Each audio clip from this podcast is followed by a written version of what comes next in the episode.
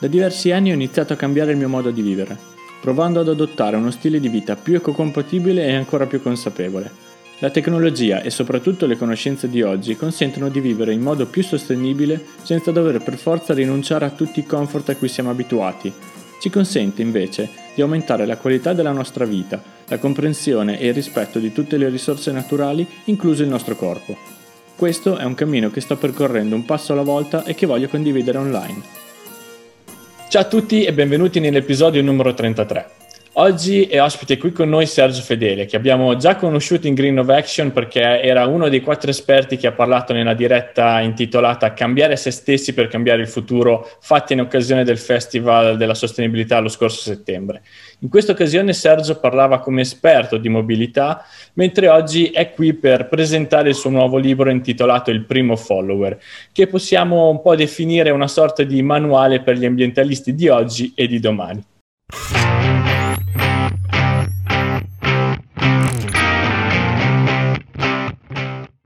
Bene, allora senza dilungarmi oltre, procediamo e ciao Sergio e bentornato sul podcast di Green of Action.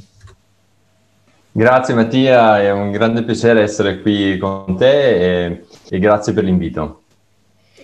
Bene, allora come accennato prima, eh, qui su Green of Action ti abbiamo conosciuto come Mobility Manager, ma io so che sei anche un ambientalista molto attivo. Ti va di parlarci un po' di te, di questi aspetti e soprattutto di come nasce il progetto del libro?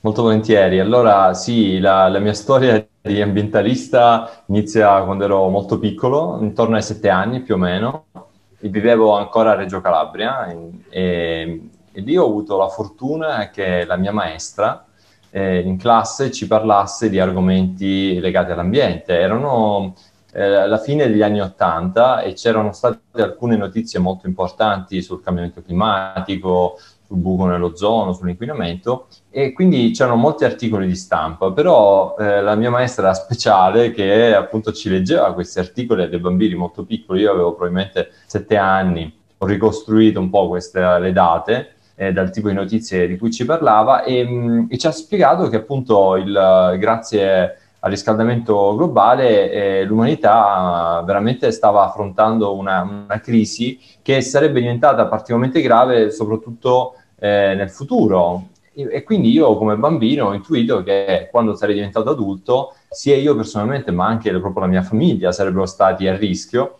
e, e mi rendo conto, ripensando a quei, a, all'infanzia, che probabilmente anche avevo molto a cuore eh, gli animali, le piante che vedevano nei documentari, non so, avete presente lì su Super Quark quando facevano sempre eh, il delta dell'Okawango, il Serengeti con le leoni, eccetera. Immaginare che tutti quei posti bellissimi venissero rovinati, addirittura distrutti dal cambiamento climatico, dall'inquinamento, dall'uomo, mi aveva molto preoccupato e quindi avevo immaginato che da adulto mi sarei occupato di, questi, di queste tematiche dare il mio contributo. Era sia proprio per proteggere me stesso, ma tutte le cose a cui io tenevo. Quindi eh, questo è, è, come ho scoperto la mia vocazione. Poi invece strada facendo ho cercato di capire come potevo trasformare in questo interesse, questa vocazione in qualcosa di eh, produttivo, perché e il mio ragionamento è devo cercare di avere il maggiore impatto possibile. E così ho capito che, col, pensando anche ai miei talenti, la maniera migliore sarebbe stata quella di studiare l'economia,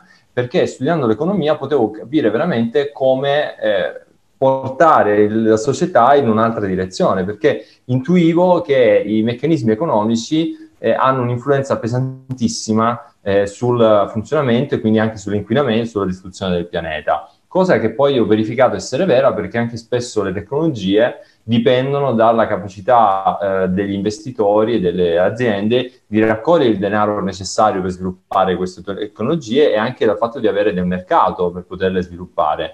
Quindi eh, spesso il denaro e l'economia traina poi anche eh, lo, lo, sviluppo economico e poi eh, ho imparato anche che eh, per fare, eh, oltre allo sviluppo diciamo, aziendale, poi servono anche aspetti di natura più sociale legati alle leggi che regolano lo Stato. Per cui il mio impegno è sempre andato in due direzioni poi da adulto. Uno, creare dei progetti eh, che avessero un impatto positivo e nel quale io potessi fare la differenza. Quindi cercavo sempre delle situazioni nelle quali le mie competenze potessero ehm, risolvere un problema che altri non erano in grado di, di risolvere o che un problema che io avevo identificato e che altri non avevano ancora identificato. E in parallelo fare invece anche un'attività eh, ambientalista eh, più legata all'associazionismo, al volontariato. Il primo progetto grande che ho affrontato diciamo, come volontario è stato quello del referendum contro il nucleare, per esempio, che mi pare è stato nel 2010, insomma in quegli anni. Sì. E poi più di recente invece ho fatto eh, attività, diciamo, anche proprio in associazioni, come in particolare con Lega Ambiente, a, a Bologna sono anche nel direttivo, comunque sono molto attivo con Lega Ambiente. E invece a livello professionale sono partito con il, un progetto appunto di mobility management, quindi volevo contribuire a fare in modo che nella mia città ci fosse meno inquinamento dell'aria, c'era un grande problema di polveri sottili e io avevo delle soluzioni che secondo me non erano state ancora sfruttate. Quindi le ho portate, messe a disposizione del comune dove vivevo, Merano, in Alto Adige. Poi sono passato a, a sviluppare un altro progetto che anche lì potevo fare la differenza e perché sono stato uno dei pionieri della mobilità elettrica, per cui già nel 2008-2009, quando non giravo un'auto elettrica, capivo però che la tendenza andava in quella direzione e quindi ho aiutato la provincia di Bolzano a, um, a diventare leader in, in, Italia nel campo della mobilità elettrica. E poi sempre avanti così, poi magari gli altri progetti professionali emergeranno nel corso del, dell'intervista, ho cercato sempre di seguire questo modello, di capire, ok, eh, cosa posso fare materialmente per avere l'impatto maggiore e tendenzialmente più vai avanti nella tua carriera professionale, nella tua vita, accumuli conoscenze, competenze, rapporti interpersonali, eccetera, e quindi provi a, ad avere un impatto maggiore, il cosiddetto concetto della sfera di influenza. Per cui quando sei un ragazzino giovane, magari eh, mh, riesci a influenzare solo le persone intorno a te, nella tua scuola, nella tua città, ma poco perché non hai acquisito quello che è necessario, invece col tempo puoi provare a fare progetti poi nella tua città, nella tua provincia, nella tua regione, a livello nazionale, eccetera. E, ehm, e, e, quindi quando poi con l'associazionismo ho capito meglio co- quali potevano essere le esigenze eh, del movimento ambientalista per crescere, ho capito che poteva servire un manuale per aiutare gli attivisti a diventare più competenti, quindi a sviluppare nuove competenze, ma anche un manuale su come coinvolgere nuove persone eh, nel movimento ambientalista.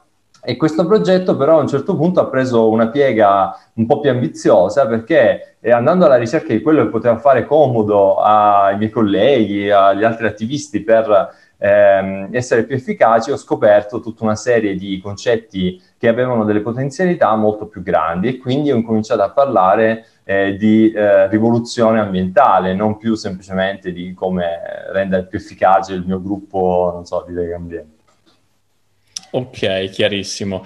Ecco, tu eh, nel, nel, libro, che eh, già dal titolo, diciamo, introduci una figura particolare, il primo follower. Ce ne parli? Ci dici da dove viene fuori? Sì, volentieri. E, um, mi piacerebbe spie- introdurre questo concetto che è veramente molto vario e ha delle applicazioni in tantissimi contesti. Per questo è necess- ho ritenuto necessario dover scrivere un libro per approfondirlo perché, eh, come sai, visto che hai già letto il libro, eh, ci aiuta a comprendere e ad agire in tantissime situazioni dove il primo follower incide. Però quindi nel, nel, libro faccio anche alcune metafore con delle storielle, eccetera, ma oggi vorrei raccontare una storia che non c'è nel libro e che ho scoperto eh, dopo aver finito il libro e che eh, mostra, secondo me, in maniera efficace cos'è il primo follower. Qualcuno di voi avrà già sentito la storia del colibrì. È una storia che viene, una fiaba che viene dall'Africa, eh, a quanto ho saputo, e, e, la storia è più o meno così.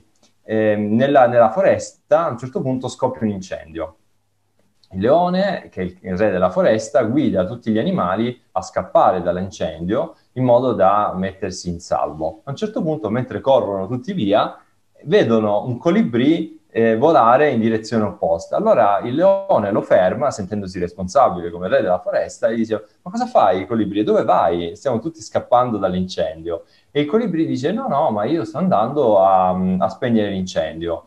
Eh, ma come lo vuoi spegnere? Eh, nel mio becco piccolino ho un po' d'acqua e, e quindi vado a fare eh, a spegnere l'incendio. Ho detto, ma, ma, perché vai? È ovvio che non puoi spegnere da solo eh, l'incendio, no? E il colibri dice, io faccio la mia parte. Okay? E di solito, esatto, e di solito la storia viene raccontata fermandosi qui. In realtà, okay. anche nella, storia originale, prosegue perché uno si chiede, bene, ma cosa succede poi? Cosa succede all'incendio? Cosa succede al colibrino? Esatto, invece di solito viene interrotta qui e questo già fa capire di come non, non viene conosciuto il concetto del primo follower nella nostra società. Allora, quello che succede dopo, e poi arriviamo alla definizione di primo follower, è che eh, vedendo il colibrì andare nella direzione opposta, il cucciolo di elefantino eh, decide eh, di dare una mano al colibrì e quindi con la sua proboscide va a prendere dell'acqua al fiume la raccoglie nella proboscide e poi va eh, dietro al colibrì a, la sua, a fare la sua parte. Vedendo l'elefantino, gli altri cuccioli eh, della foresta eh, seguono il suo esempio e iniziano a portare ciascuno nel loro piccolo dell'acqua per spegnere la foresta. A quel punto eh, gli adulti, quindi gli animali adulti, eh, si sentono mm, in colpa, si sentono un po' di schifo perché i cuccioli fanno quello che avrebbero dovuto fare loro e quindi eh, si mettono anche loro a, um, a, spegnere l'incendio e mettendo insieme tutti gli animali della foresta riescono effettivamente a spegnere l'incendio. Allora, eh, questa, questa, è la, la fiaba completa con un, anche con un finale positivo, diciamo. Sì, speriamo possa avvenire anche per uh, i temi ambientali in generale no, dell'umanità. E normalmente ci si concentra tutti sulla, sul colibrì, che ovviamente in questo caso è il leader, perché è la persona che prende l'iniziativa e, e, e prova a, a cambiare le cose. Se però noi pensiamo anche alla nostra vita personale, ci rendiamo conto che tante volte ci sono dei leader e partono con dei progetti, con delle idee, però non vengono seguiti e quindi eh, rimangono isolati. Quante volte è successo? Quante volte abbiamo visto queste situazioni? E quindi cos'è, cos'è che fa la differenza? Sì, eh, ovviamente serviva il colibrì, perché senza l'esempio del colibrì l'elefantino non, non, l'avrebbe seguito. Ma se non c'era l'elefantino che seguiva il colibrì e quindi aveva il coraggio di andare per primo, first, primo follower a seguire il leader, gli altri cuccioli della foresta non l'avrebbero seguito e quindi neanche gli adulti. Sarebbe stato il colibrì che andava a buttare la cucciolina, magari sarebbe anche morto come martire. nel nella, tentativo, certo. Nel tentativo. Quindi qual è più importante, il leader o il primo follower? In realtà sono due figure, entrambe di leader, eh, complementari.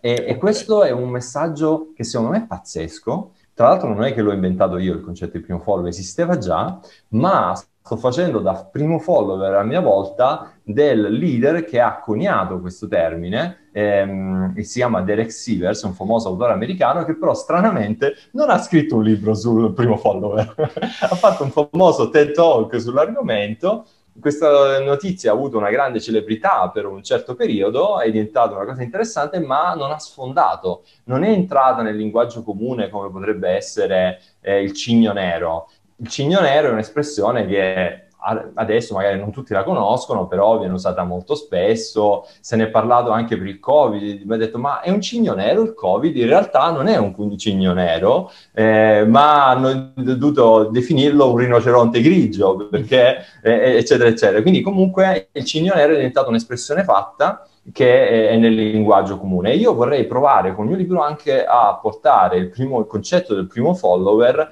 a, a, diventare una frase fatta, per cui quando c'è una situazione dici, ah, vedi, mi manca il primo follower, oppure potrei fare io da primo follower, ho detto, hai visto, quello è stato il primo follower, eccetera, eccetera. Quindi farlo diventare un modo proprio, un concetto che non c'entra niente con Instagram, Facebook, i follower, eh. è proprio quindi questa persona chiave che svolge un ruolo importante in leadership e eh, segue per primo eh, colui che ha iniziato effettivamente il progetto, ma non è detto che eh, sia sempre il leader la parte più importante, spesso è, è proprio il primo follower. E un altro messaggio che c'è nel libro è quello di responsabilizzare le persone, perché ad esempio anch'io, io, io stesso che sono primo follower per il concetto di primo follower eh, di Derek Sivers, però con il libro ho assunto un, un, ruolo in un certo senso di leader, perché ho creato un libro, lo sto promuovendo, però da solo non posso fare granché. Se non ci sono dei primo follower, come potresti essere tu e altre persone che per prime stanno credendo nel progetto del libro e ne stanno parlando, stanno leggendo intanto, poi ne stanno parlando e quindi stanno diffondendo l'idea, e io rimango semplicemente uno qualunque che ha scritto un libro, ma se nessuno lo legge e ne parla, non serve a molto. E quindi questo secondo me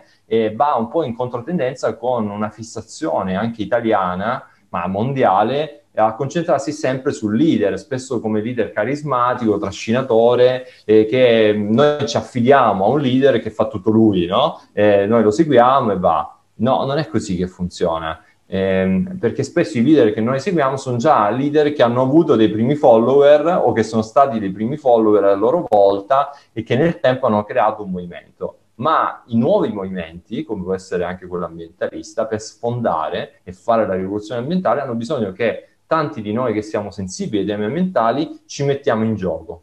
Però mi fermo qui così.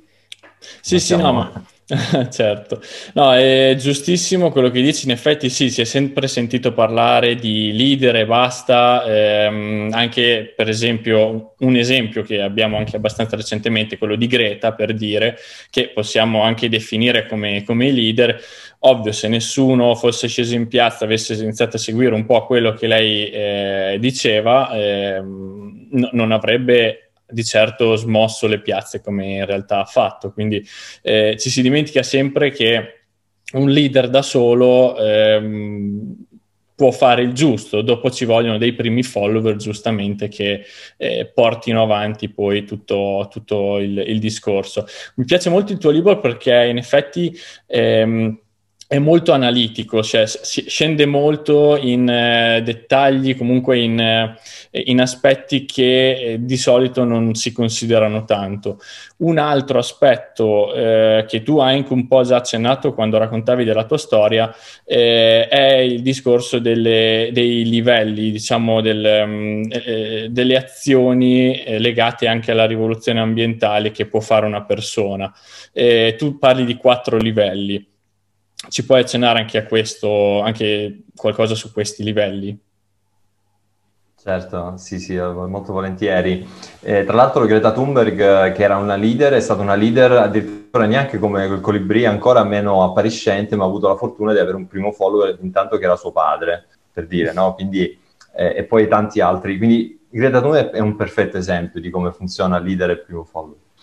Eh, le quattro azioni ehm, sono un sistema non totalmente rivoluzionario per analizzare come si passa da una situazione diciamo di, diciamo, di scelte individuali a fare un cambiamento della società, che è la cosiddetta rivoluzione ambientale, no? che poi magari andiamo a definire anche dopo. Eh, l'idea è che ho voluto creare, cercare di codificare il sistema per cui un singolo può partire dal, um, dalla vita sua personale ed arrivare a contribuire al risultato finale. Perché secondo me spesso il movimento ambientalista rischia di disperdere le proprie energie eh, nelle sue azioni, invece avendo un metodo da seguire si possono incanalare le risorse e anche capire quando convenga smettere di investire il proprio tempo e energia a livello 1 e passare a livello 2, oppure da livello 2 a livello 3, eccetera. Allora, proviamo a partire eh, sistematicamente. Il livello 1 è quello della, eh, delle proprie azioni individuali. Quindi, eh, non so, io decido di usare meno la macchina o di comprare un'auto elettrica, che poi è stata, prima non avevo l'auto, poi ho comprato un'auto elettrica, eccetera, oppure andare più in bicicletta, ehm, riciclare al massimo i rifiuti. Ormai io ho visto personalmente quando sono a Bologna, quindi gestisco io totalmente la, la, la mia casa, eh, i rifiuti indifferenziati sono meno dell'1% sia in volume che in peso del, dei rifiuti totali. Poi ci possono essere dei momenti particolari, se non so, se devo smaltire un, un divano, beh, allora cambia, però certo. diciamo, normalmente riesco a riciclare quasi tutto. È un ottimo eh, risultato. Sì, perché se ci pensi, poi non, purtroppo la plastica viene bruciata magari negli inceneritori, eh, però viene, può essere differenziata.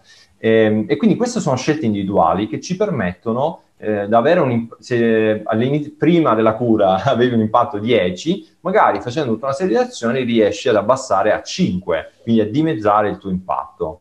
Ok? Da 10 passi a 5. Il problema qual è? Che se uno si limita solo al primo livello, eh, riesce solo a eh, minimizzare i propri danni ma, eh, all'ambiente, però vivendo in una società moderna è impossibile neppure arrivare ad azzerarli perché uno non, non dovrebbe vivere, perché vivi in un sistema che è già inquinante. Ok, certo. però esiste una soluzione ed è quella di passare al livello 2 che è un po' quello che fai anche tu con uh, Green of Action, e cioè quello di passare dalle scelte individuali alla eh, creazione di progetti o nel tuo caso più di sensibilizzazione oppure in altri casi possono essere progetti ehm, eh, diciamo operativi eh, sia nel tempo libero che nel lavoro eh, nel quale tu con, il, con la tua azione eh, aiuti altre persone a ridurre la loro impronta ecologica che è un po' un insieme di tutti i danni ambientali che noi facciamo no? non solo le emissioni CO2 ma in generale e, ehm, allora, se tu con il tuo podcast, con la tua pagina Instagram, tutte le tue azioni, anche solo queste di sensibilizzazione,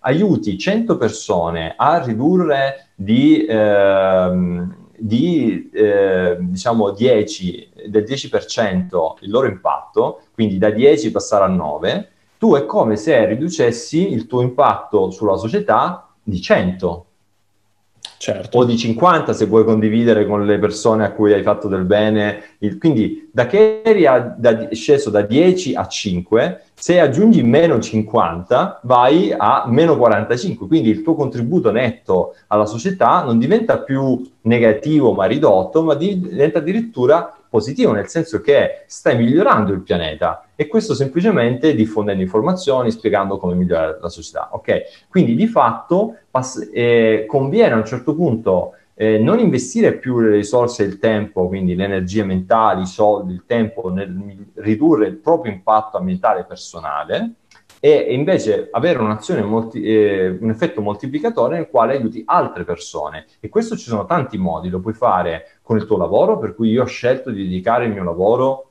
alla sostenibilità, come abbiamo detto, in una città, in una provincia, eccetera, eccetera. Ma ci sono tante altre persone che con il loro lavoro non possono avere direttamente un impatto positivo eh, nell'ambiente. Pensiamo ad esempio a, ehm, a un professore di, di, italiano o di matematica oppure ad un medico, no? due professioni nobilissime di cui sicuramente abbiamo bisogno, l'abbiamo visto anche in questo periodo, però diciamo il loro lavoro direttamente non ha un effetto positivo sull'ambiente. Però poi abbiamo l'esempio della mia maestra che insegnandoci l'italiano ci faceva scrivere i temi sull'ambientalismo e ha fatto sì che chissà quanti dei suoi studenti fossero sensibilizzati ai temi dell'ambiente e poi io diventassi un attivista, eccetera, eccetera. Quindi eh, anche un insegnante che apparentemente non, non, ha direttamente un effetto con il suo lavoro lo può avere però facendo il suo lavoro in modo diverso. E anche un medico che deve salvare le vite umane, quindi non è direttamente, si occupa di ambiente,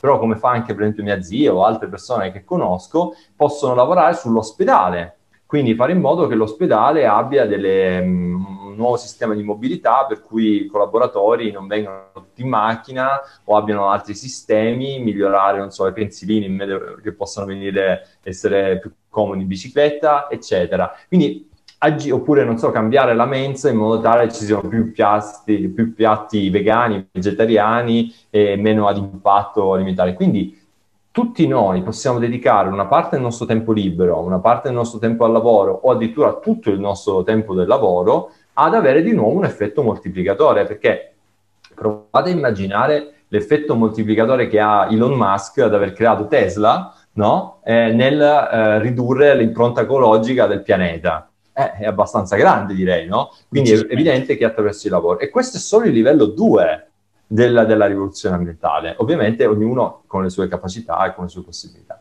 Il, il livello successivo è un altro effetto moltiplicatore che si ha quando oltre a sensibilizzare anche con il tuo esempio le persone, oltre a fare progetti in campo lavorativo e nel volontariato, per esempio io sono membro di Lega Ambiente, altri, ci sono altri mille gruppi e associazioni che fanno progetti, questo è il secondo livello, però io posso anche impegnarmi a coinvolgere nuovi attivisti, quindi trasformare persone sensibili in nuovi volontari. Ovviamente un volontario all'interno di un'associazione ambientalista ha un impatto positivo sull'ambiente moltiplicato rispetto ad una persona che semplicemente cambia le proprie abitudini personali, perché facciamo interi progetti, incidiamo sulle politiche del Comune di Bologna o sulle politiche dell'intera Italia attraverso eh, la nostra associazione.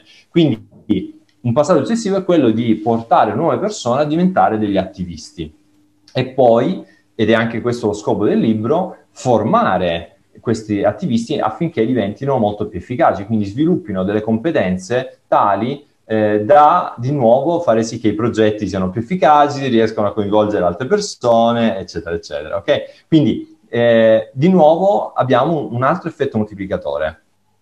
Eh, fermami se qualc- qualcuno di questi passaggi non risulta chiaro. il livello ulteriormente successivo è, ok, abbiamo fatto tutti questi bei progetti a livello individuale, mh, mm, aziendale, nell'associazione, ho coinvolto nuove persone, ma a, a quale scopo utilizziamo tutto questo consenso, questo interesse per i temi ambientali? Dobbiamo utilizzarlo per portarlo a, ehm, a cambiare le leggi dello Stato. Io immagino, ad esempio, che se non cambiamo i sistemi di tassazione, oppure a un certo punto non arriviamo che mh, sia vietato eh, vendere nuovi veicoli a combustione, quindi auto con motori a benzina. Certo, si potranno ancora usare quelli vecchi esistenti, non è che ti obblighiamo a, a cambiare per forza. No? Certo. Certo, esatto, no? Perché sarebbe anche ingiusto magari per una persona anziana che fa 1000 km, 5000 km all'anno, no? E con una macchina piccola, eccetera ehm, è, progressivo, però a un certo punto dobbiamo smettere di vendere eh, le, le, macchine a combustione come abbiamo smesso di vendere lampadine ad incandescenza e così via. Okay? Sì, partire magari prima a poi... disincentivare e poi piano piano esatto. proprio eliminare eh, a vantaggio di, di, di tecnologie o soluzioni sicuramente più ecologiche. Esatto, e il messaggio finale di questo metodo è che per, per, ognuno di questi metodi, eh, questi livelli, scusate, eh, servono competenze diverse. Quindi per cambiare le tue abitudini eh, magari devi sviluppare competenze di crescita personale per essere in grado di attuare il cambiamento su te stesso. Ma quando hai deciso di iniziare Green Innovation e fare queste attività online, hai dovuto sviluppare nuove competenze, no? Quindi hai dovuto investire del tempo, eccetera. E, e quindi questo è diverso da fare il livello 1. Eh, certo. Ma fare il livello 3 di dover formare e reclutare nuove persone richiede ulteriori eh, competenze che non erano richieste a livello 2 e a livello 1 e il livello 4 dove devi mettere insieme le persone, riuscire a fare anche, non so, delle proteste, manifestazioni, lobbying, pressione, tutto quello che serve per cambiare le leggi richiede di nuovo delle competenze nuove, ma che non sono impossibili, cioè non sono delle cose che richiedono di essere un Nobel per la fisica, sono cose che possiamo acquisire. E nel libro io ho provato a dare una sorta anche di introduzione per sviluppare queste competenze per fare tutti e quattro eh, i livelli. Chiarissimo, chiarissimo. Ecco, no, io rimango sempre affascinato quando ascolto queste cose. Io sono una persona che crede molto nella consapevolezza personale e nella crescita personale, quindi eh, sposo in pieno proprio questi punti e questi stimoli che, di cui parli, perché credo veramente che siano importanti da, da, implementare sempre di più. Mi viene un po' da dire che il quarto livello eh, ci, mm, è un livello molto adatto alla politica. Ehm, perché appunto riesce ad agire su tante persone, cioè a un livello proprio molto ampio. Però la politica eh, la vediamo sempre molto tentennante, molto lenta nel recepire o nel, mm, nel proporre anche soluzioni alternative, anche a volte un po' drastiche, magari eh, come appunto la disincentivazione di determinate tecnologie inquinanti a favore di altre. Che, quali sono le difficoltà della politica attualmente in ambito ambientale, secondo te? Allora, chiaramente quando si parla di politica si parla di temi molto complessi, perché la politica in una democrazia ha lo scopo anche di eh, conciliare interessi eh, tra loro ehm, opposti, perché ciascun gruppo della popolazione eh, porta avanti le proprie istanze e spesso queste istanze vanno in contraddizione. Quindi lo scopo della politica è quello di trovare dei compromessi, trovare delle maggioranze eh, in modo tale da riuscire a portare avanti quello che, ehm, che, è necessario per cercare di fare il meglio possibile, proprio banalizzando. Però se uno va a studiare il sistema politico si rende conto ehm, che è molto più complesso come si arriva a prendere decisioni. Un po' ne parlo nel libro, di alcuni meccanismi che ci sono, però eh, ban- proprio banalizzando al massimo eh, si può dire che ehm, la, la politica tende a mantenere lo status quo, quindi a mantenere quello che già esiste. Eh, tendenzialmente quindi si, si, continua a fare come si è fatto prima e quindi spesso la politica arriva dopo eh, rispetto a quello che è il, il pensiero, il pensiero eh, diffuso nella popolazione. Questo perché? Perché eh, esiste una fortissima resistenza al cambiamento dovuta al fatto che i gruppi che ci perdono di più eh, dal cambiamento ehm, tendono a fare una pressione molto concentrata perché immagina di, eh, abbiamo parlato delle auto, no? Se a un certo punto si dice, beh, dai, potremmo bloccare la vendita di nuove auto a combustione. Allora, questa è una cosa che nella scala delle priorità della vita della maggior parte degli italiani magari è al decimo posto. Nella, per la lobby del, dei produttori di auto a combustione è al posto uno. Quindi certo. loro dedicheranno tutte le risorse a, a quello scopo per fermare e le altre persone diranno sì vabbè se lo otteniamo è bene però non è che ci cambia la vita no? mentre invece su un problema molto urgente come il covid lì c'era subito un sostegno popolare a fare tutto quello che era necessario addirittura un lockdown totale quindi un totale confinamento eh, per riuscire a fermare le cose perché ovviamente nessuno voleva perdere i propri cari e così via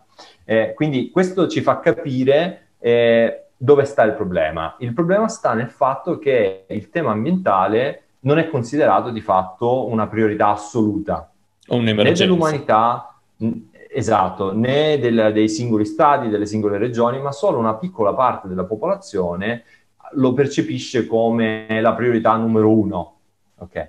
E quindi eh, il libro appunto parla, il sottotitolo è Per fare la rivoluzione ambientale un leader non basta, c'è bisogno di te, perché per riuscire a fare in modo che le idee ambientaliste diventino maggioritarie eh, bisogna creare appunto una rivoluzione, quindi bisogna imparare come, come si fanno le rivoluzioni, come si fa in, in modo che un'idea minoritaria di nicchia diventi maggioritaria. Quindi ci sono tutta una serie di dinamiche. Tornando al concetto della politica, però, ci sono delle buone notizie, nel senso che, ad esempio, in Germania eh, c'è stato un lavoro per decenni da parte, ad esempio, dei Verdi e di altri gruppi per promuovere le idee ambientaliste e hanno raggiunto un livello tale, anche e soprattutto grazie all'esempio di Greta Thunberg, che pochi anni fa la Merkel, che non è mai stata particolarmente ambientalista, aveva fatto una super uh, azione, prima del Covid questo, una super azione ambientalista ehm, quindi con una serie di leggi molto più avanzate di quelle ci sono in Italia, di incentivi, disincentivi, perché hanno addirittura tassato i voli aerei,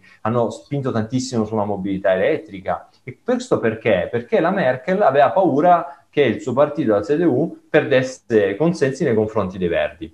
Quindi eh, non è che i Verdi avessero il 50% nei sondaggi, avevano magari il 10-20%, ma era sufficiente a fare la differenza. E questo ci, ci, porta alla conclusione che noi non è che dobbiamo fare in modo che tutti diventino ambientalisti eh, immediatamente, ma che, il, eh, che un gruppo sempre più grande di persone raggiunga una soglia critica per cui incide sui sondaggi e quindi a quel punto il governo, senza che cambino i partiti, senza che io e te diventiamo politici o presidente del consiglio, non è necessario, ma è sufficiente che negli sondaggi compaia che questi vogliono eh, le, le, leggi per migliorare l'ambiente e pers- il governo, pur di non perdere il potere, cambierà.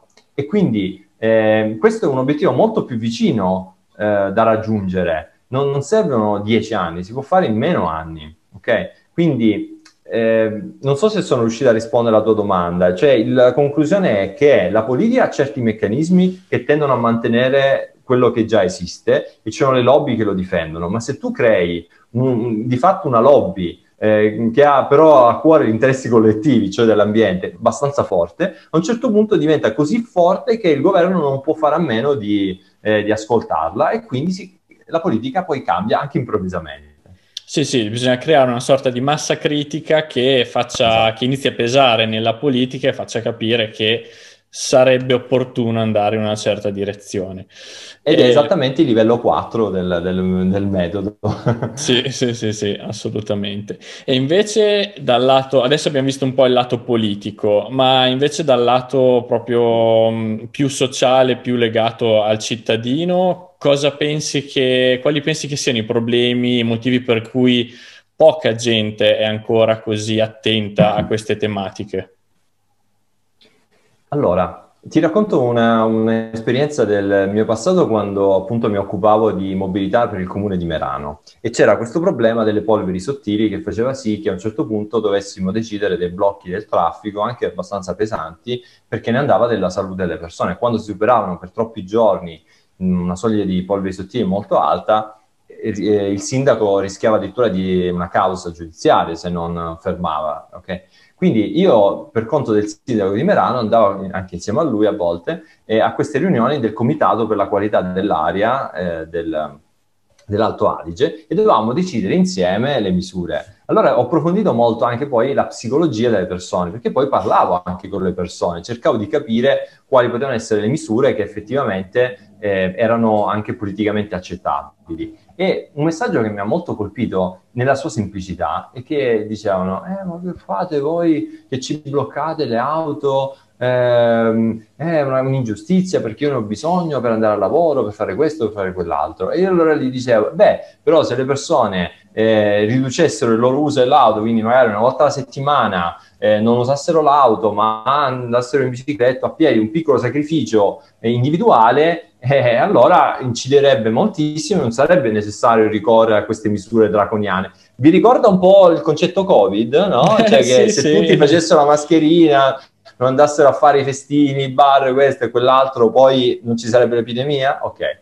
Ci sono allora, parecchie analogie, eh, sì. Esatto. Allora, e loro mi dicevano, eh, per, a proposito dell'auto, e eh beh, ma, ma se io rinuncio ad usare l'auto, io ho un sacrificio enorme, ma poi ci sono altre 100.000 auto che non, che non circola, che circolano, continuano a circolare perché io, io, la mia auto posso decidere, non posso decidere l'auto dell'altro e quindi ho ridotto di un centomillesimo l'inquinamento, quindi è uno spreco, ho fatto male, dovrei continuare a usare l'auto.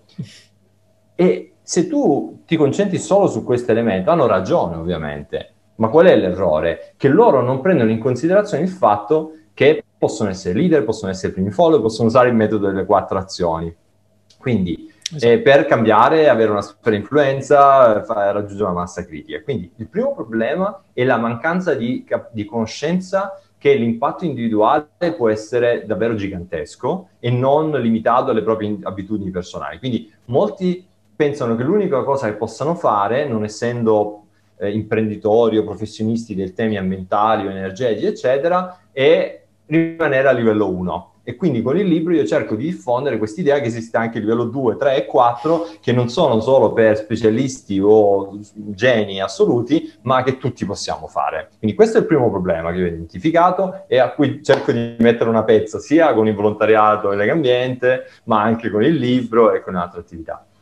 La, il secondo aspetto è che per molte persone eh, il, um, il, tema dell'ambiente o la preoccupazione ambientale è uno dei tanti problemi della vita. Hanno problemi dei figli piccoli, hanno i problemi del lavoro che li stressa, che arrivano stanchi, che non hanno i soldi per pagare il mutuo, eh, la, la suocera gli crea problemi. Ora lo butto un po' a ridere, però eh, ci sono tanti problemi che distolgono l'attenzione. Chiaramente il Covid, nella sua urgenza, della, che ci metteva davanti alla prospettiva addirittura della, di venire a mancare e riusciva a salire di priorità, però per molte persone che non si sentivano particolarmente minacciate o perché erano giovani o per incoscienza, neanche quello li fermava. Infatti si sono messi in pericolo in tante si- situazioni volontariamente, perché poi sappiamo che il virus è molto contagioso, quindi molte persone non sanno bene come si sono, quindi non voglio assolutamente fare colpa a chi si è contagiato, eccetera, però sappiamo che tra tutti ci sono anche delle persone che veramente hanno avuto dei comportamenti irresponsabili, ok? Sì, quindi sì.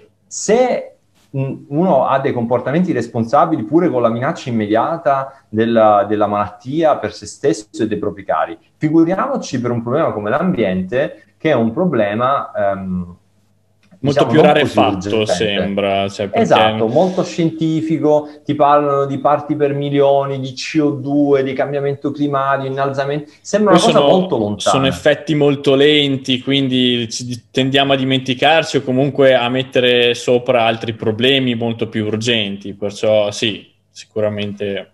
Eh, quindi sì. questo è anche un, un aspetto cruciale. Ehm, e poi appunto perché... Eh, il, diciamo che uno supera questi due cose, quindi lo, decide di dedicare del prezioso tempo, energia, soldi a combattere, quindi se ne distrae dell'attenzione dagli altri problemi della vita e si concentra su quello. Ah, uno, il problema di, di mh, avere un impatto, e l'abbiamo detto, quindi metodo quattro azioni, la necessità di diffondere la conoscenza, ma eh, abbiamo anche altri problemi, che i cambiamenti possono avere un costo diretto. Quindi uno ci può rendersi conto che non solo sacrifichi del tempo libero, dei soldi, eccetera, ma addirittura puoi perdere qualcosa, perché in certi ambienti se decidi di non usare più la macchina, magari non puoi andare più ad una festa o non puoi fare più una certa vita sociale, quindi eh, ti allontani dal gruppo di cui fa parte, sei lo strano, eh, sei quello anticonformista e molte persone non vogliono eh, essere quelli strani, magari io e te ce ne freghiamo e ci cerchiamo delle persone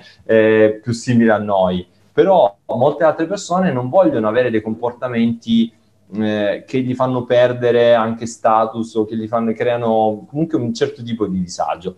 E questo è un ulteriore livello, ma c'è il livello ancora superiore che alcuni possono avere anche proprio delle conseguenze che perdono il lavoro che la loro propria azienda, cioè se uno lavora in certi campi, l'abbiamo visto ora col Covid, tu non vuoi un sistema che riduca i voli aerei, perché se tu sei un albergatore vuoi che la gente da tutto il mondo venga a trovarti, no? Quindi eh, di fatto anche se sei ambientalista, però se la conseguenza è che poi il tuo albergo perde il 50% dei clienti, non sei Ti più tanto ambientalista, ok? sì. Per questo è così importante, e io ho cercato di farlo nel libro e anche nelle mie attività in, professionali, di creare un sistema economico alternativo per cui uno non, non sia costretto a, a scegliere tra, ehm, tra, la salute e l'economia, come è successo col Covid, oppure tra, la, tra l'ambiente e l'economia, ma che il sistema tenga conto, ad esempio, del fatto che le persone desiderano viaggiare dopo che hanno, l'hanno fatto per decenni e quindi non vogliono smettere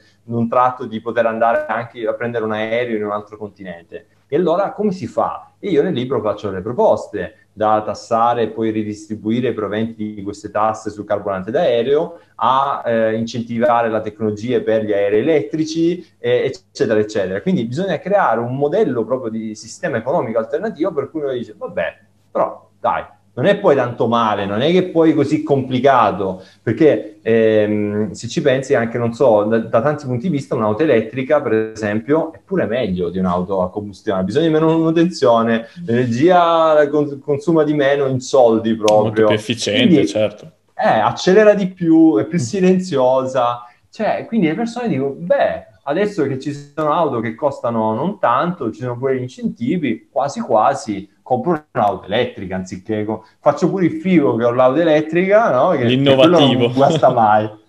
quello non guasta mai, no? Di eh, fare un po' lo sborone, eh, c'ho l'auto elettrica, voi ancora siete con...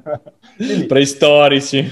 Esatto, quindi bisogna cambiare proprio la prospettiva e dare un, un'alternativa, non fare un vittimismo, colpevolizzare, e allora lì poi le persone si avvicinano. Però è un discorso un po' complesso, ovviamente, per questo eh. devo scrivere un intero libro.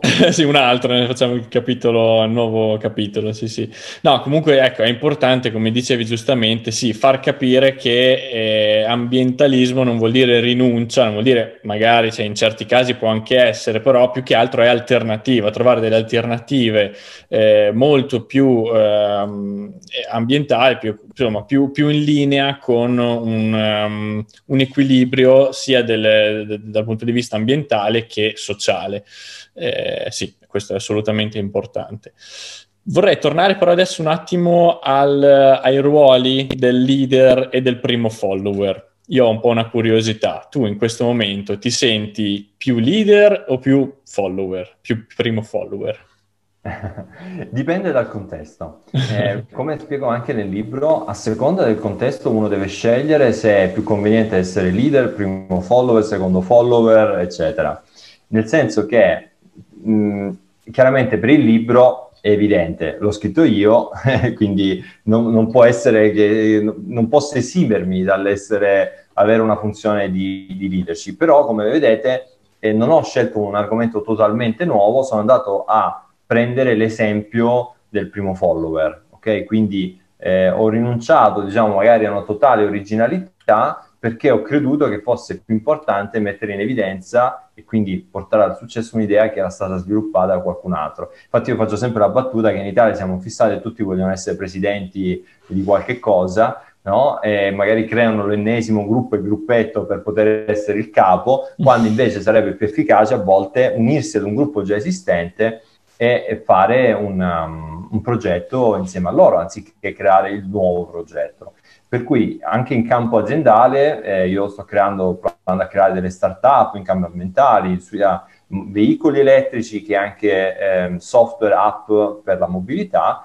Quando io chiaramente lancio un progetto eh, ho, ho, questa funzione, però eh, per esempio nel caso del volontariato non ho creato l'ennesima mia associazione ambientalista, mi sono unito a eh, Lega Ambiente. Quindi ehm, io cerco a seconda, ribadisco, cerco a seconda delle situazioni di capire qual è il modo migliore eh, di, ehm, di, di, avere un maggiore impatto, no? E quindi di avvicinarmi a quell'obiettivo di dare il contributo massimo che posso eh, dare a eh, proteggere gli animali, a proteggere i miei cari, quelli, que- quello che era un po' il sogno da bambino. Quindi anche, non so, eh, anziché fare il mio podcast, vengo volentieri ospito, ospite da un'altra persona che come te fa un bellissimo lavoro e quindi contribuisco con le mie idee eh, a, a diffonderle. Chiarissimo, chiarissimo. Adesso poi per chi magari appunto ha sempre un po', eh, non riesce mai mm, più di tanto a mettere l'ego da parte, nel libro fai anche capire che comunque la figura del primo follower non è così male e non è così eh, comunque poco importante, ma cioè, ci sono anche proprio situazioni in cui si è anche ribaltata la, la, la vicenda ed è diventato più importante il primo follower piuttosto che il leader. Quindi no, sicuramente insomma, è, è, è, molto interessante come, come cosa. E volevo anche chiederti, ehm, visto un po' tutti i cambiamenti che stiamo vedendo, partendo da, da Greta per dire che, che, ha fatto un bel po' di, di, di, rumore, ha comunque anche il Covid, quello che sta portando nel mondo. Come vedi tu eh, l'evoluzione, il futuro della sostenibilità nel mondo, della sostenibilità ambientale nel mondo? Allora, devo dire che sono un po' combattuto nel rispondere, eh, perché da una parte sono molto ottimista, ma dall'altra sono anche molto pessimista. Questo si capisce anche poi leggendo il libro, quando un po' vado a trarre le conclusioni. Sono ottimista perché tutta una serie di innovazioni tecnologiche portano nella direzione giusta e, e soprattutto di, del fatto che non bisogna fare rinunce necessariamente, ma si può avere un modello alternativo. Penso ai grandi successi nelle energie rinnovabili, nella mobilità elettrica e tante tante altre innovazioni in migliaia di settori dove eh, molte aziende stanno capendo che c'è da fare del bene all'ambiente e fare anche tanta, tanto, tanto, lavoro, anche tanti soldi, banale, proprio usando un termine gretto, eh, occupandosi di sostenibilità. Quindi da questo punto di vista sono molto positivo e poi vedo anche questa spinta da parte dei giovani, se ne parla tanto, dell'ambientalismo e così. Allo stesso tempo ho eh, due ordini di preoccupazioni e quindi anche col libro io spero di lavorare sull'aspetto sociale, politico, perché non è sufficiente concentrarmi, mi sarei potuto concentrare sulle start-up, sui progetti lavorativi, magari avrei avuto anche eh, soddisfazioni eh, personali, così, però ho capito che era necessario provarci almeno con questo libro a dare un altro tipo di contributo che era complementare, perché vedo due ordini di problemi. Il primo problema è che ogni volta che si inventano nuove tecnologie non è scontato che l'impatto ambientale e dell'umanità ehm, diminuisca. Per esempio, passando dal carbone al petrolio, in certo senso è diminuito l'impatto ambientale, ma siccome costava molto di meno, alla fine consumiamo talmente tanto petrolio che eh, abbiamo accelerato il cambiamento climatico rispetto ai tempi dell'Ottocento, quando si andava solo a carbone, ma l'impatto ambientale, la rivoluzione ambientale, la l'evoluzione industriale era molto più basso di oggi. Quindi certo. fare nuove tecnologie non è scontato che a, riduca l'impatto ambientale e quindi anche le energie rinnovabili hanno un impatto ambientale e, e, anche le auto elettriche hanno un impatto ambientale. Infatti io per esempio credo nel fatto che non si debba andare a sostituire tutto il parco, un miliardo di auto con, con combustione con un miliardo di auto, eh, auto elettriche, perché ci sono troppi minerali e risorse da estrarre dal terreno, inquinamento da fare, eccetera. Quindi lì si, si scontra con il problema dei limiti del nostro pianeta.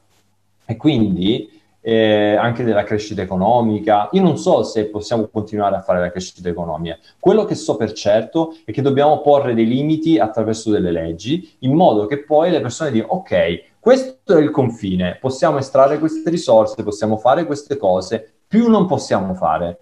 E magari dobbiamo anche azzerare le emissioni di CO2 e invertire il processo di accumulo della CO2 in atmosfera. Allora, a quel punto poi tutto il pianeta deve reagire e, e, poi si vedrà se riusciamo ancora a fare crescita economica oppure no. Quindi questo è il primo ordine di problemi che, che mi portano ad essere un po' pessimisti, no? E, e il secondo ordine di problemi è che anche in un periodo come questo del Covid, il Covid non è la priorità dell'umanità. Non nel senso della, della priorità dell'umanità intesa come singoli ehm, esseri umani, ma i, se uno va a guardare i principali governi del pianeta, non hanno come priorità il Covid. Hanno sì. certamente altri tipi di priorità, come ad esempio, non so se si è sentito bene, eh, hanno eh, ad esempio eh, il potere, il potere inteso sia all'interno del proprio Stato, ma anche il potere internazionale. E questo prevale pure sul Covid. E poi c'è l'economia. E quindi ci rendiamo conto che il, l'ambiente adesso è forse al quarto posto. Quindi c'è tanto lavoro da fare per portarlo a, alla priorità assoluta e per farlo dobbiamo anche riuscire a, a contrastare dei fenomeni di estrema difficoltà nel riuscire a, a, a toglierli dal primo posto come il, la volontà degli stati di farsi guerra a vicenda per aumentare o conservare il proprio potere. Perché se guardiamo anche in quest'anno ci sono state un sacco di, di, guerre, nuove anche guerre, hanno continuato quelle vecchie e minacciano guerre ulteriormente nuove. La Cina vuole fare la guerra a Taiwan, gli Stati Uniti vogliono proteggere Taiwan, ma sembra assurdo che con la crisi ambientale in corso noi ancora pensiamo a sprecare risorse per fare la guerra, eppure è così. Quindi la sfida ambientale, quando arriverà a salire, a un certo punto si dovrà scontrare pure con questi problemi. Quindi eh, dovremmo anche diventare più pacifici. Quindi eh, mi rendo conto che la sfida è davvero ardua. Quello che è la mia sensazione, però, per dare un po' di speranza, è che anche questi piccoli concetti eh, che ho messo nel libro possono aiutarci a, um, a, a, a, vincere queste altre battaglie. Quindi anche la battaglia per convincere i governi a, dire, oh ragazzi, qua è inutile che pensate a fare il potere, uh, ad aumentare il vostro potere quando l'ambiente lo stiamo distruggendo. Che poi che cosa... Che, se no finite come l'isola di Pasqua, no? Sì, sì. È un chiarissimo esempio, assolutamente, perché sì, facendo un attimo di ordine, cioè eh, abbiamo detto che eh, è importante far capire che ci sono delle alternative, quindi anche eh, dal punto di vista economico, eh, se ci si focalizza solo sulla crescita economica e sappiamo che in un, in un mondo finito una crescita infinita è impossibile, è un po' utopistico, quindi è importante far capire che eh, bisogna trovare delle alternative delle, delle, soluzioni alternative anche per, per, il discorso economia che è tra i principali punti eh, del, um, di tutti i paesi eh, moderni, insomma.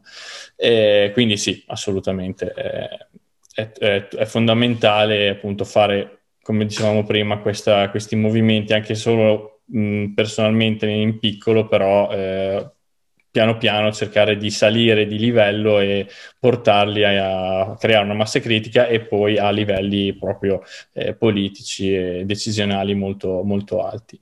Eh, ti chiederei come ultima eh, domanda eh, che cos'è per te la sostenibilità? allora, eh, sì, è una di quelle domande mh, molto di moda e anche un po' quei termini ormai un po' inflazionati purtroppo, no? Eh, nel senso che ehm, sostenibile teoricamente dovrebbe essere che noi possiamo eh, continuare con i nostri processi, con le nostre abitudini eh, all'infinito. Sappiamo però che eh, nessun sistema economico o diciamo di, di, vita che non sia quelli proprio degli animali che vivono allo stato naturale può, es- può avere zero impatto ambientale. No? Infatti già l'umanità ha avuto un impatto ambientale sul pianeta già eh, 20.000 anni fa o 10.000 anni fa, eh, e poi con l'agricoltura, eccetera. Quello che però possiamo concent- su quello su cui possiamo concentrarci è usare la scienza per capire quali sono i limiti del pianeta ad esempio, sappiamo che il pianeta riesce a rigenerarsi in certi tempi e in certi mm, modi, quindi non so, c'è il ciclo dell'acqua, il ciclo del fosforo, il ciclo, eccetera. Ora, io non sono un super scienziato, quindi evito di entrare nei dettagli, però ci sono questi limiti che noi conosciamo e che stiamo superando. Quindi stiamo praticamente trasformando il capitale naturale, quindi la natura stessa, in eh, capitale artificiale, in, uh, in qualcosa che non è compatibile perché il cemento, eh, i prodotti chimici, la plastica non sono cose naturali e quindi stiamo trasformando il, il naturale nell'artificiale.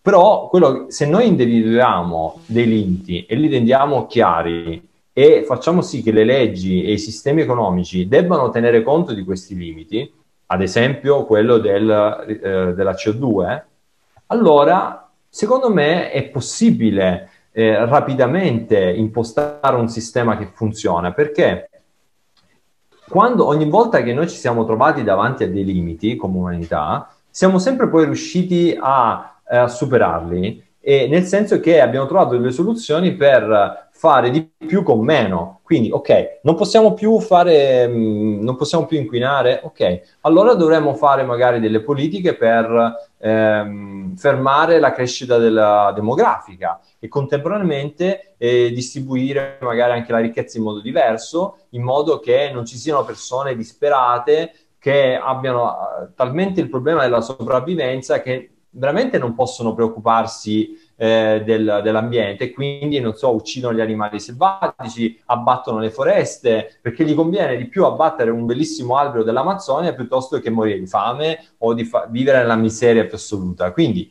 se noi affrontiamo, per esempio, già questi solo due problemi, eh, la, la miseria più assoluta e le disuguaglianze enormi ci sono sul pianeta. E io nel libro spiego con delle politiche come si può fare e contemporaneamente miglioriamo l'ambiente, eh, stimoliamo l'innovazione tecnologica, già possiamo creare un circolo virtuoso che crea sostenibilità. Non vuol dire che immediatamente smettiamo di produrre inquinamento, eccetera, però inneschiamo un sistema per cui diventa possibile che magari, non so, tra cento anni l'umanità sarà anche un po' più piccolina come numero di abitanti, come ehm, impatto ambientale, ma sarà eh, indirizzata nella, in, una, in, un percorso positivo, anziché essere destinata a fare la fine dei lemming o appunto degli abitanti dell'isola di Pasqua.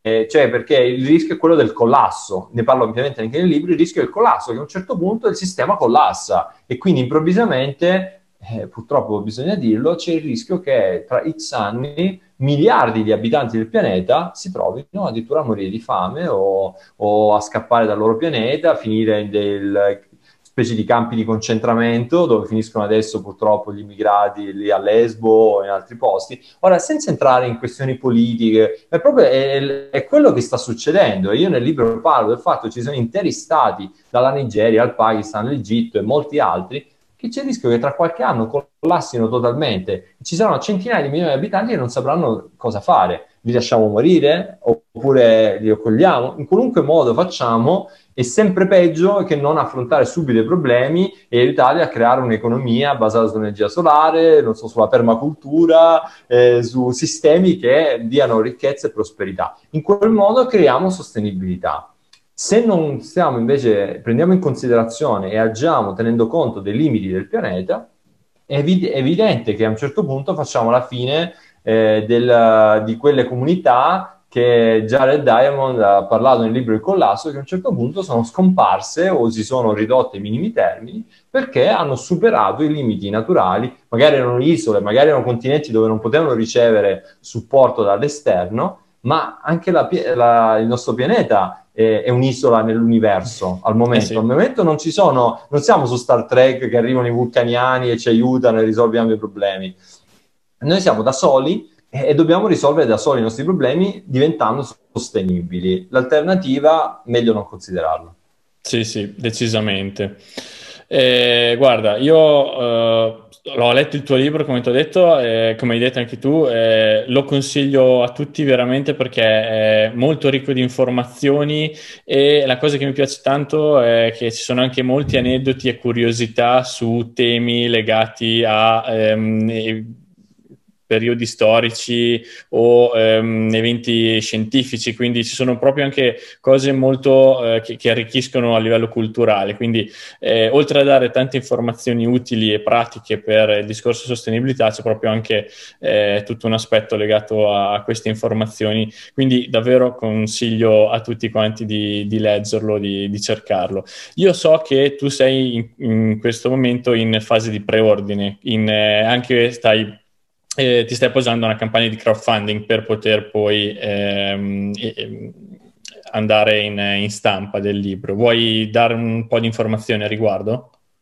Sì, io ho scelto di, di usare anche un metodo un po' rivoluzionario, che è questo del crowdfunding, per proporre il libro, perché volevo anche mostrare che anche il metodo con cui si fanno le cose incide, quindi il metodo stesso con cui sto promuovendo il libro è un esempio del meccanismo eh, con cui possiamo fare la rivoluzione ambientale, nel senso che io ho creato questo libro che è già disponibile in copia digitale, nel senso che se uno va su Produzioni dal Basso, che è questa piattaforma di crowdfunding, e cerca il primo follower, trova questa campagna in cui io ti offro la possibilità subito di ricevere il libro digitale e, e, e ti do la possibilità, quando lo compri di fatto, eh, facendo una donazione, di riceverne più copie, quindi puoi anche poi regalarne ad altri, quindi fare il primo follower e distribuire queste idee.